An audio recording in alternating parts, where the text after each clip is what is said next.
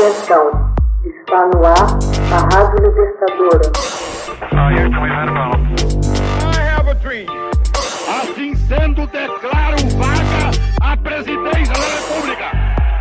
Começa agora o Hoje na História de Ópera Mundi.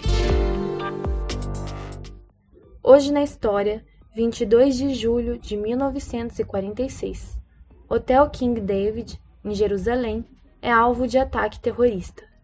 Um atentado terrorista contra o Hotel King David em Jerusalém, no território palestino, foi realizado em 22 de julho de 1946 pela organização sionista denominada Irgun Zvai Lem, uma organização militar nacional.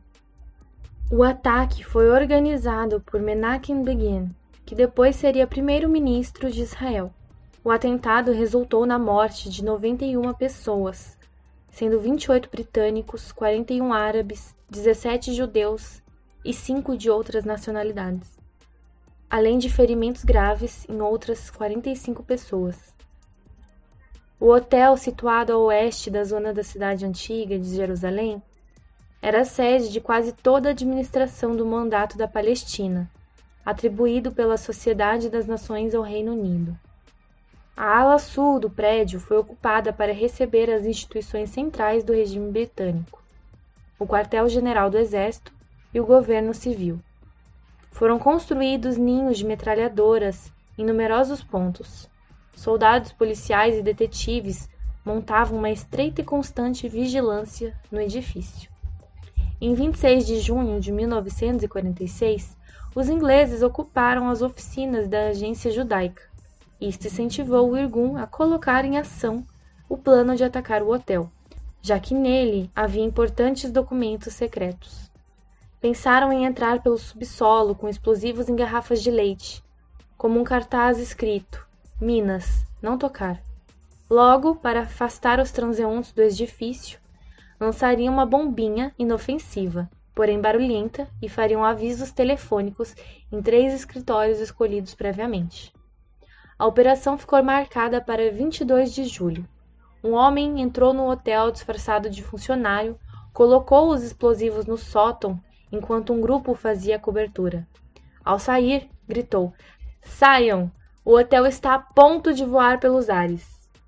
Às 12 horas e 10 minutos, a telefonista do Irgun teria ligado para o hotel dizendo que haviam sido colocados explosivos no local. Depois, ligou para o jornal Jerusalem Post e avisou sobre as bombas. A terceira e última advertência foi ao consulado francês. Às 12 horas e 37 minutos, as garrafas foram detonadas por disparador de tempo e Jerusalém estremeceu. O edifício ruiu desde o subsolo até o teto da ala sul. A responsabilidade pela organização do ataque coube a Israel Levi, comandante de operações do Irgun em Jerusalém, e a Yosef Avni.